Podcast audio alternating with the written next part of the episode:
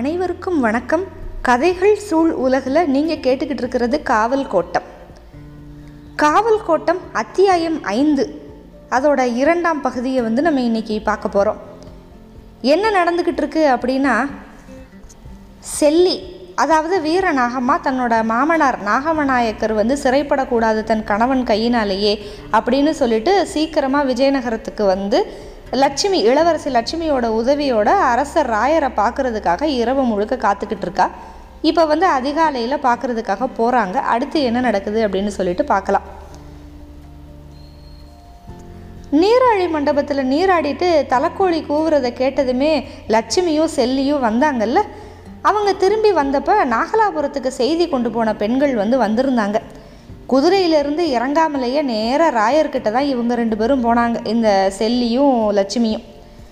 கனகதுர்காவோட முற்றத்தில் இப்போ இளவரசி லட்சுமியை பார்த்ததுமே அங்கே இருந்த திருநங்கைகளுக்கெல்லாம் ஒரே ஆச்சரியம். ஒடுங்கி பவ்ய பாவனையெல்லாம் காட்டினாங்க. தலைமை காவலாளி ஓடி வந்து அரசர் இன்னும் எந்திரிக்கலை அப்படின்னு சொன்னான். கேள்விக்குறியோட பார்த்த லட்சுமி கிட்ட கதவை திறக்க சொல்லு அப்படின்னு சொல்லிக்கிட்டே செல்லி குதிரையிலிருந்து குதிச்சான். உடனே லட்சுமி வந்து கதவை திறக்க சொன்னா உள்ள செல்லி மறைஞ்சதுமே குதிரையை திருப்பிக்கிட்டு லட்சுமி போயிட்டா. ஏன்னா கனகதுர்காவோட அரண்மனை அப்படின்னா லட்சுமி வரமாட்டேன் அப்படின்னு சொல்லியிருக்கா இல்லையா? உள்ளே இருந் காவல் இருந்த திருநங்கைகள் வந்து இங்கேயே காத்துக்கிட்டு இருங்க. விடிஞ்சதுக்கு அப்புறம் தான் அரசர் எந்திரிப்பார் அப்படின்னு சொன்னாங்க.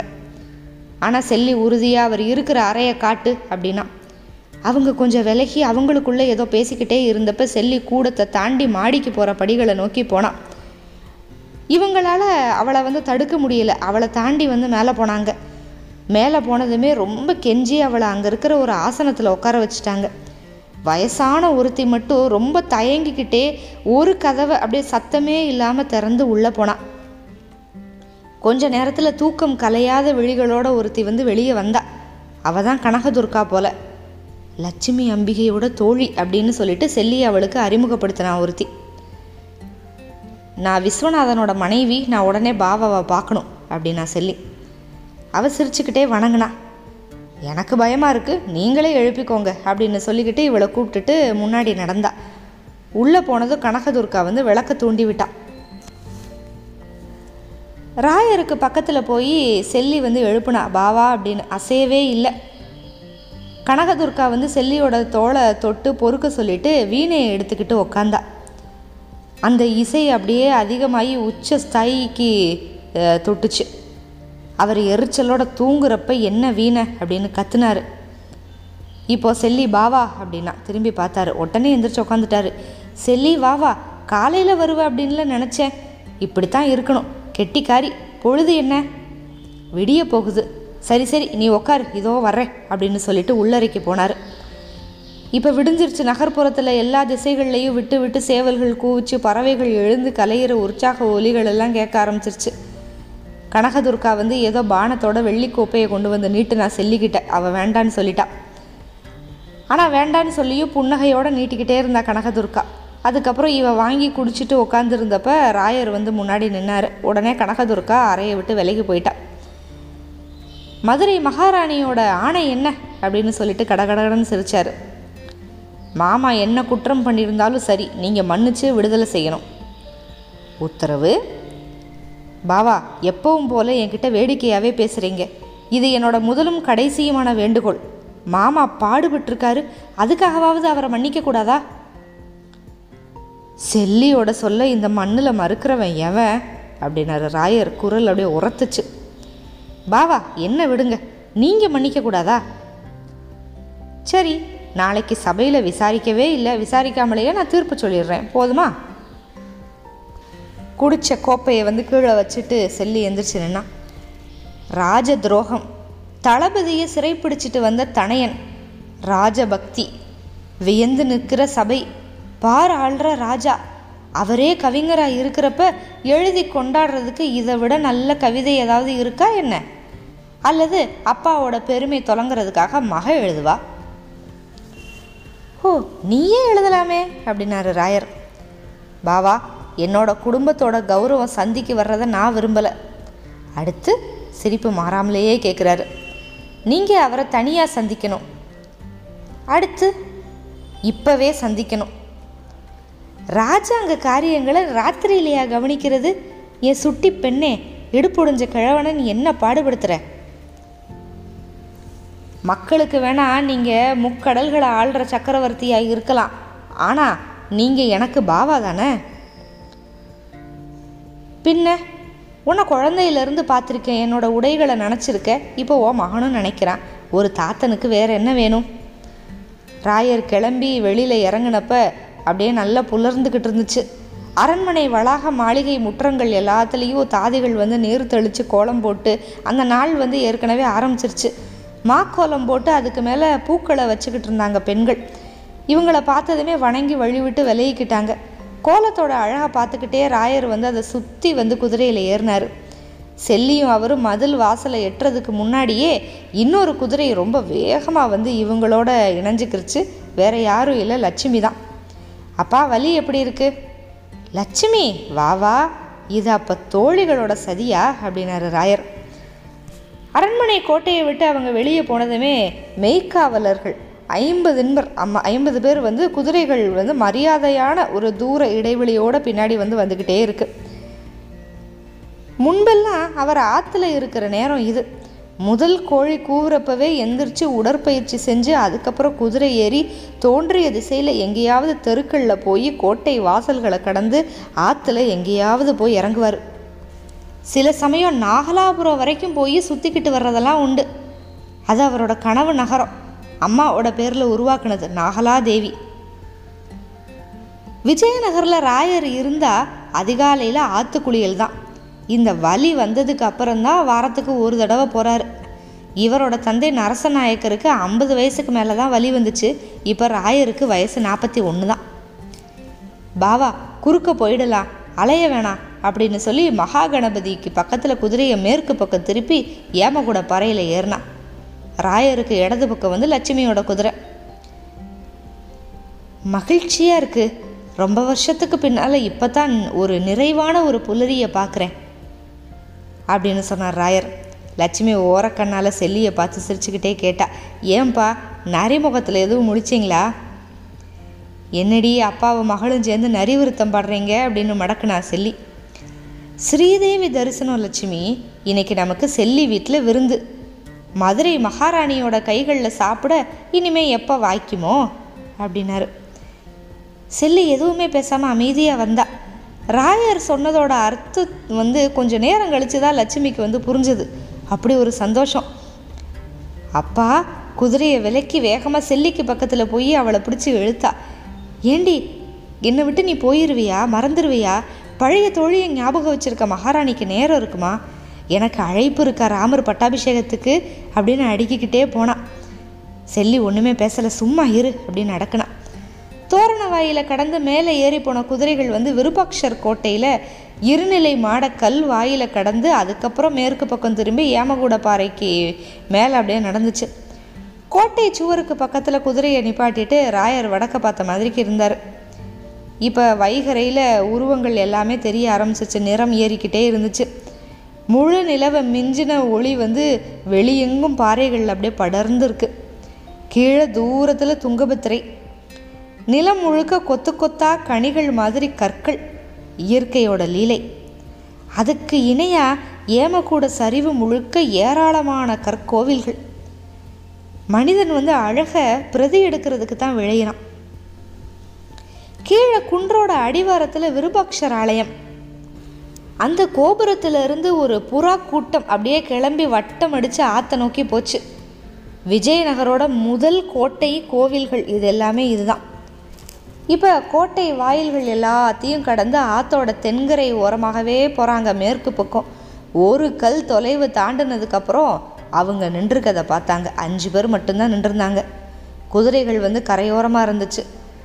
நாகமரும் முத்தைய நாயக்கரும் பேசிக்கிட்டு இருந்தாங்க. கொஞ்சம் தள்ளி கேசவன் அரியநாதனோட நின்றுருந்தான் விஸ்வநாதன். பக்கத்தில் போனதுமே ராயர் குதிரையை நிப்பாட்டினார். செல்லியும் லட்சுமியும் குதிரையிலிருந்து இறங்கிட்டாங்க. நாகமரே நல்லா இருக்கீங்களா? அப்படின்னாரு ராயர் குதிரையிலிருந்து இறங்கிக்கிட்டே. இதோ இருக்கேன். உங்கள் தலைமையில் தான் என்னோட பதினேழாவது வயசில் கலிங்கர்களை விரட்டுறதுக்கு கோதாவரி போருக்கு வந்தேன். ஞாபகம் இருக்கா? ம். என்னோட பத்து வயசில் உங்கள் தாத்தா ஈஸ்வர நாயக்கரை பார்த்தது கூட எனக்கு ஞாபகம் இருக்குது அப்படின்னாரு நாகம்பர் அறுபது வருஷமாக விஜயநகருக்காக போர் செஞ்சுருக்கீங்க. அதை காப்பாற்றினதில் வளர்த்ததில் உங்களுக்கு பெரிய பங்கு இருக்குது இப்போ ஏன் அதுக்கு எதிராக நிற்கிறதுக்கு உங்களுக்கு துணிச்சல் வந்துச்சு? போரிட்டு போரிட்டு செத்து மடிஞ்சுக்கிட்டு இருக்க என்னோட மக்களோட பிள்ளைகள் நடமாடுறதுக்கு காணி நிலம் வேணும். அதுதான். யாருக்காக பேசுகிறீங்க நாகமரே? மக்கள் சுபிட்சமாக இருக்காங்க. விஜயநகரம் இன்னைக்கு வளம் கொழிக்கிற பேரரசு. கொல்லவார்களோட ரத்தத்தை உரமாக்கி விளைஞ்சது இந்த வளம். ராயரே இது கொல்லவார் சீமை. வலிமையோட வாலை பிடிச்சு தொங்கிக்கிட்டு தான் வரலாறு ஊசலாடுது நாகமரே.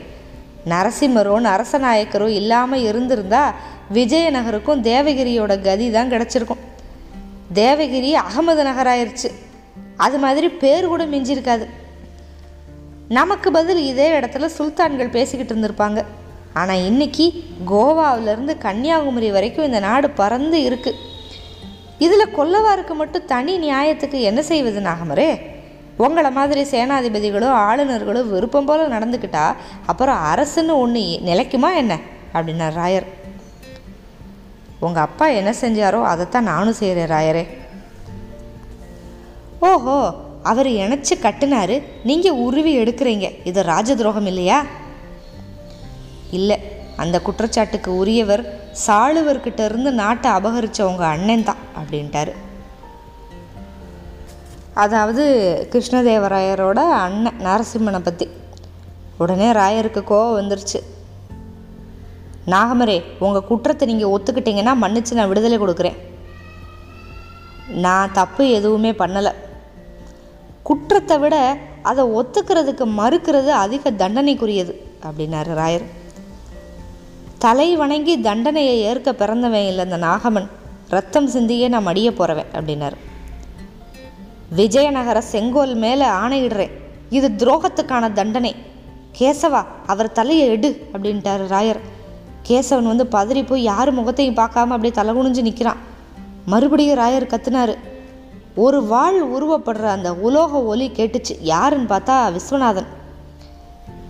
முத்தைய நாயக்கர் இப்போ வேகமாக ஓடி போய் அவன் காலில் விழுந்து அதை பிடிச்சி கதறினார். என்னைய விட்டு என்னைய விட்டு அப்படின்னாரு. செல்லி இவ்வளோ நேரம் இருந்தால நேராக ஓடி போய் அவன் கையில் இருந்த வாழை பிடுங்கினான். திரும்பி ராயரை பார்த்து அவ்வளவு கோவத்தோட பாவா அப்படின்னு கத்துனான். அப்படி செல்லி அந்த வாழை பிடுங்கின அந்த கணத்துக்கு அப்புறம் விஸ்வநாதன் உடம்பு நடுங்கிறத வந்து அவ பார்த்தா. வலக்கையில் வாளோட இடது கையில் வந்து அவனை அப்படியே இறுக்கிக்கிட்டான் இப்போ குதிரையிலிருந்து ராயர் இறங்கி நடந்து வர்றாரு. எல்லாருக்கும் கேட்குற மாதிரி சத்தமாக சொன்னார். தட்சிண மண்டலேஸ்வரராக நாகமரே இருப்பார். காவேரிக்கு தெற்க இருக்கிற அரவநாட்டை நான் விஸ்வநாதனுக்கு தர்றேன் அப்படின்னாரு. முத்தைய நாயக்கர் அப்படியே எந்திரிச்சு உடல் குறுகி கண்ணீரோட ராயரையும் நாகமரையும் பார்த்து அப்படியே கும்பிட்டுட்டு நடுங்கினார். குதிரையோட கடிவாளத்தை பிடிச்சிக்கிட்டே அரண்டு உறைஞ்சு இருந்த லட்சுமி வந்து தன்னிலை மீண்டு இப்போ தான் செல்லியை பார்த்தா. விஸ்வநாதனை கூப்பிட்டுக்கிட்டு தன்னோட குதிரை பக்கத்தில் வந்த செல்லி அதில் ஏறி விஸ்வநாதனுக்காக கையை நீட்டினா அவனும் ஏறிக்கிட்டான். குதிரையை உடனே கிழக்க கோட்டையை நோக்கி விரட்டிட்டான். அந்த குதிரை தூரத்தில் ஓடிக்கிட்டு இருக்கிறத பார்த்துக்கிட்டே ராயர் சொன்னார் உங்கள் பையன் அப்படிங்கிறத விட விஸ்வநாதன் என்னோட சீடன் அப்படின்னு நான் நிரூபித்து காட்டணும் அப்படின்னு முயற்சி பண்ணேன். முயற்சி பண்ணேன். ஆனால் அகந்தை வந்து என்னோட கண்ணை மறைச்சிருச்சு. செல்லு என்னை முறைச்சப்ப தான் புத்தி வந்து மறுபடியும் வந்துச்சு. ஆனால் அவன் உங்கள் பையனும் இல்லை என்னோட சீடனும் இல்லை.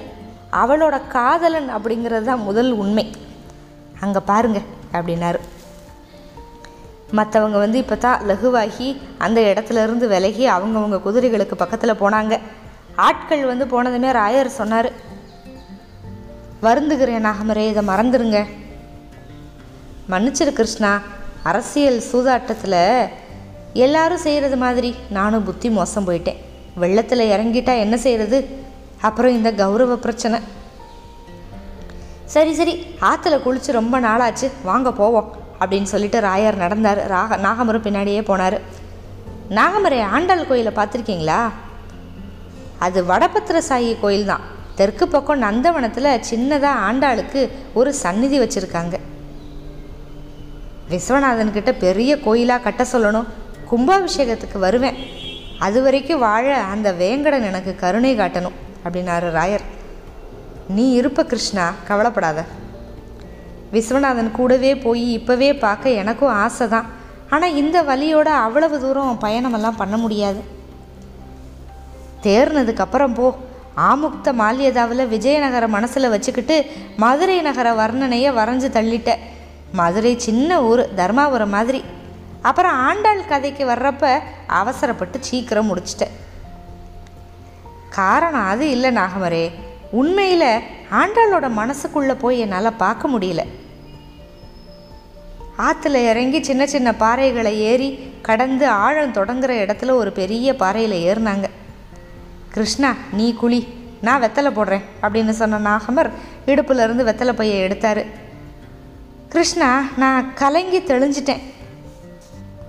இனிமே என்ன? என்னால் வந்து வேலையில் தொடர முடியாது. ஓய்வு எடுக்க போகிறேன் வேணாம் வேணாம் மலையாள நாட்டுக்கு ஆளுநராக போங்க. நீங்கள் பக்கத்தில் இருக்கிறது விஸ்வநாதனுக்கும் நல்லது அப்படின்னாரு ராயர். அவர் வெத்தலை வாங்கி போட்டுக்கிட்டாரு. தெற்கு பக்கம் தூரத்தில் கரையில் மேற்காவலர்களோட குதிரைகள் நட போட்டுக்கிட்டு இருந்துச்சு. என் மேலே நீ வச்சிருக்கிற நம்பிக்கைக்கு நன்றி கிருஷ்ணா. வயசாயிருச்சு இனிமே முடியாது. ராயர் வந்து கொஞ்ச நேரம் நீரோடு எழுபட்டு போய் அதுக்கப்புறம் அதுக்கு எதிரில் நீந்தி வந்தார். மூச்சழைக்க பாறையை பிடிச்சிக்கிட்டு நின்னார். கூந்தல் நீரோட இழுவையில் மிதந்து மிதந்து அலைஞ்சிச்சு. காது குண்டலங்கள் வந்து அப்படியே மஞ்சள் வெயிலில் அப்படியே தக தக தகனுச்சு நாகமரே விஸ்வநாதன் தனி அரசே நடத்தட்டும். விஜயநகருக்கு எந்த வரியும் செலுத்த வேணாம். தேவைப்படுறப்ப படை உதவிகளை மட்டும் நம்ம பரிமாறிக்கலாம். ஆனால் வராக கொடியே இருக்கட்டும். அவன் தனி ஆட்சி பண்ணுறான் அப்படின்னு தெரிஞ்சிச்சுன்னா இன்றைக்கி இருக்கிற நிலையில் மற்ற பிரதேச ஆளுநர்களை வந்து சமாளிக்க முடியாது. கிருஷ்ணா அரவநாட்டிலேயோ கர்நாடகத்திலேயோ இங்கே மாதிரி பாளையப்பட்டு முறையை இன்னைக்கு வரைக்கும் வந்து உருவாக்கலை. உடனடியாக அதுக்கு ஏற்பாடு செய். அந்த முறை தான் நம்மையும் ஆந்திரத்தையும் இவ்வளவு போர்களுக்கு அப்புறம் இன்னும் இரநூறு வருஷமாக கீழே சரிய விடாமல் காப்பாற்றிக்கிட்டே இருக்கு. உனக்கே நல்லா தெரியும் நான் சொல்லணுங்கிறது இல்லை அப்படின்னாரு நகமர் புதிய இடத்துல அப்புறம் வேற மொழி பேசுகிற மக்களுக்கு இடையில இதை செய்ய முடியலை. சின்ன அளவில் அப்படின்னாலுமே படை பிரிவையும் அதிகாரத்தையும் அப்படியே விட்டு வைக்கிறது வந்து எப்போவுமே ஆபத்தானது. அப்புறம் மையத்தில் அரசன் விவேகியாக இருக்கிறது வரைக்கும் தான் பாளையங்கள் வந்து சாதகமாக இருக்கும். இல்லை அப்படின்னா கலகத்தையும் குழப்பத்தையும் கட்டுப்படுத்தவே முடியாது. இங்கே அது ஜெயிச்சிச்சுன்னா அதுக்கு வந்து அந்த அமைப்பு முறை வந்து காரணமே கிடையாது. குலங்கள் தான். பெருவாரியான ஜனத்தொகை கொண்ட குலங்களால் மட்டும்தான் அதை சாதிக்க முடியும். பொதுவாக யாராவது ஒரு எதிரி இருப்பான்ல அந்த எதிரியால் ஆபத்து நீடிக்கிற வரைக்கும் இந்த குல ஒற்றுமை வந்து இருந்துக்கிட்டே இருக்கும். இங்கே வீட்டு பெயர்களுக்கு கீழே வாழையடி வாழையா தொடர்ற போர் வீரர் மரபு வந்து பாளைய அமைப்புக்கு சாதகமாயிருச்சு. ஆனால் வேறு சமூகங்களுக்கு போகிறப்ப அங்கே இருக்கிற நிலைமையை அனுசரித்து தான் நம்ம வந்து எதுவுமே செய்ய முடியும். முன்னால் மாதிரி இனிமேலும் தெற்கு பக்கம் பெரிய போர்கள் நடக்கிறதுக்கான வாய்ப்பெல்லாம் இல்லை. பார்க்கலாம். விஸ்வநாதன் கிட்ட சொல்லுங்கள் காகதிய மகாராணி ருத்ராம்பாள் அவங்களோட புத்திக்குள்ளே உதிச்சது தான் இந்த பாளைய திட்டம். பெண் மனசோட சக்தியே தனிதான். கிழவியானதுக்கு அப்புறம் கூட அவள் போர் செஞ்சா யுத்த காலத்திலேயே செத்து போனான் அந்த உறுதி தான் இந்த திட்டத்தை உருவாக்கி இருக்கும். தாய்மையும் ரௌத்ரமும் பெண்ணுக்கு மட்டும்தான் உரித்தானது. இப்போ காலை இள வெயில் பட்டு ராயரோட முகத்தில் இருந்த அம்மத்தழும்பெல்லாம் அப்படியே தெரிஞ்சது. பாறையை பிடிச்சிக்கிட்டே மறுபடியும் நீருக்குள்ளே மூழ்கினார். ஒரு நாழிகைக்கு அப்புறம் அவர் தலை தூக்கி நீரை உதறப்ப வாழை உருவுற ஒலி கேட்டுச்சு. கண்ணை திறந்தப்ப நாகமர் வந்து கையில் வாளோடு இருந்தார். ராயர் பாறையில் பாய பாறையில் ஏறி அவர் பக்கத்தில் உட்காந்து மறுபடியும் வெத்தலை கேட்குறப்ப கிருஷ்ணா இங்கே பார் அப்படின்னு தான் கையில் இருந்த வாழை வந்து நாகமர் கொடுத்தாரு. பார்த்தா அதில் ஒரு மீன் இலச்சினை இருந்துச்சு. பாண்டியர் வாழ் பேரு சந்திரஹாசம். மீனாட்சி கோவில் பட்டர்கள் சொன்னாங்க அப்படின்னாரு நாகமர் சட்டுன்னு ராயரோட முகம் பிரகாசமாயிருச்சு. நாகமரே இதை பற்றி கங்காதேவி எழுதியிருக்கா மதுரா விஜயத்தில்? தளபதி சாளுவ மங்குக்கு பரிசாக கொடுத்தாங்க. நூற்றம்பது வருஷத்துக்கு முன்னால் வரலாறு வினோதமாக இருக்குல்ல? பரிசு கொடுத்த சங்கமர்கள் நாட்டை இழந்துட்டாங்க. பரிசு பெற்ற சாளுவர்கள் சக்கரவர்த்தியாகி அதுக்கப்புறம் இல்லாமல் போயிட்டாங்க. பரிசுக்குரிய பொருள் வேற ஏதோ ஒரு மரபில் வந்தது. நாகமரே வரலாறை மறக்கக்கூடாது அப்படிங்கிறதுக்காகத்தான் சாளுவர்களுக்கு ஒரு நன்றி அறிதலுக்காக சாளுவ கட்டாரி பரிசை வந்து நான் உருவாக்கினேன் அப்படின்னு சொன்ன ராயர் கடகடன்னு சிரிச்சிட்டு ஆனால் உன்னோட மகனை அந்த பரிசும் வேண்டாம் அப்படின்னு சொல்லிட்டான். அவனுக்கு செல்லி தான் வேணுமா? நாகமரே எனக்கு வாய்ச்ச மருமகங்களும் சரியில்லை. மகனையும் இழந்துட்டேன். நீங்கள் எவ்வளவு பாக்கியசாலி தெரியுமா? விஸ்வநாதனை மதுரைக்கு அனுப்பிட்டு என்ன செய்ய போகிறனோ தெரியல. வாங்க போகலாம். காலையில் உங்கள் வீட்டில் தான் எனக்கு உணவு. பேரனையும் பார்த்து ரொம்ப நாளாச்சு. அப்படின்னு கிளம்பிட்டாரு ராயர். இப்போது செல்லி ஒரு வழியாக அவள் என்ன நினச்சாலோ அதை சாதிச்சு காட்டிட்டா. ராயரும் நாகமரும் இப்போ மறுபடியும் நண்பர்களாகிட்டாங்க சந்திரஹாசம் இவங்கக்கிட்ட வந்துருச்சு இப்போது இனி அடுத்து இதே கதைக்கு தொடர்ச்சியாக நம்ம பார்க்க போகிறோமா இல்லை வே வேறு ஒரு காலகட்டத்தை பற்றி பார்க்க போகிறோமா அப்படிங்கிறத அடுத்த அத்தியாயத்தில் பார்க்கலாம். நன்றி வணக்கம்.